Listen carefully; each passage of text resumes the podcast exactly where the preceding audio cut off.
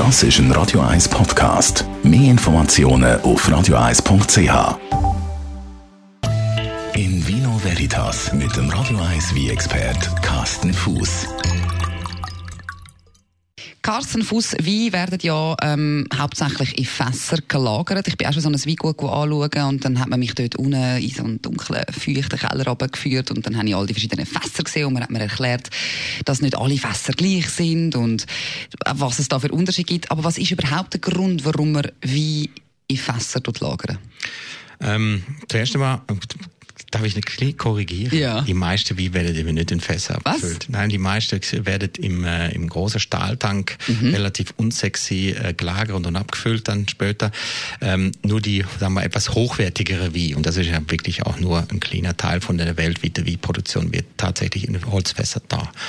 Ähm, aber die, wo dann im Holzfass landet, die landet natürlich in unterschiedlicher Form. Es gibt große und kleine Fässer, dann gibt es verschiedene Holzsorten. Also die meisten Weinfässer werden In, aus Eichenholz äh, gefertigt.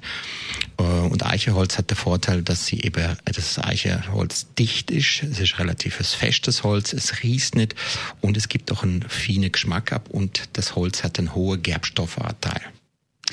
Ist dann, wenn du sagst, dass ganz viele Weine gar nicht in einem Holzfass am Schluss landen, sondern in diesen grossen Metalltank, die man mhm, dann mal sieht, mhm. ist dann der Wein hochwertiger, wenn er in so einem Fass war?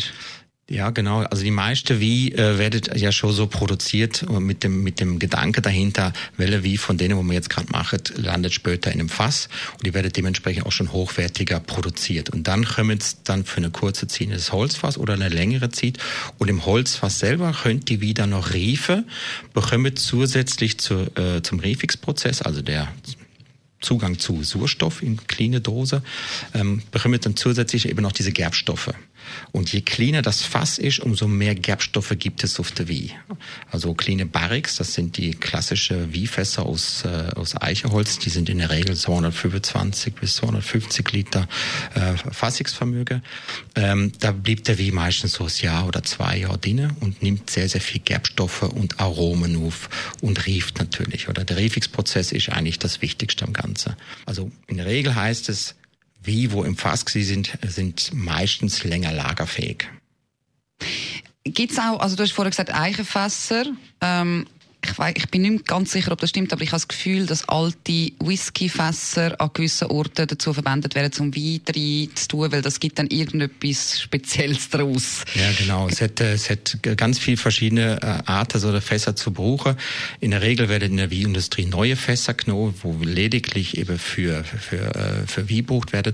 Aber es gibt natürlich auch Fässer, die, wo vorher etwas anderes drin war, oder ähm, wo zum Beispiel Portwein drin war, oder Sherry, oder vielleicht eben Whisky oder Cognac oder sonst etwas. Normalerweise ist es aber eher so, dass die Produzenten von Whisky oder eben Cognac oder andere ähm, Spirituose in der Regel eigentlich eher Weinfässer aufkaufen, wo schon mal gebraucht worden sind und dann nehmen es dann eben für Whisky.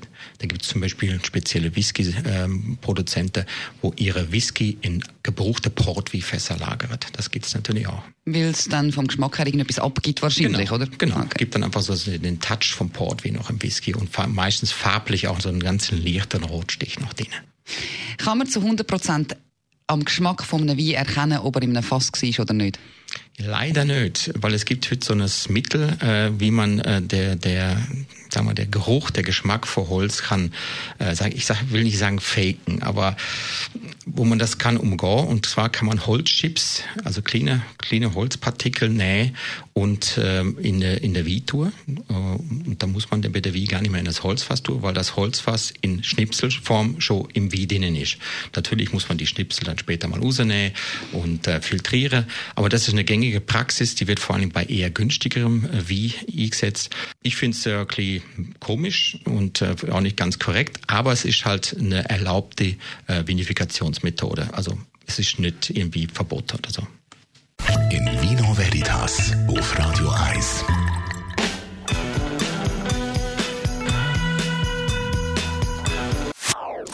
Das ist ein Radio eins Podcast. Mehr Informationen auf radio eis punkt c h.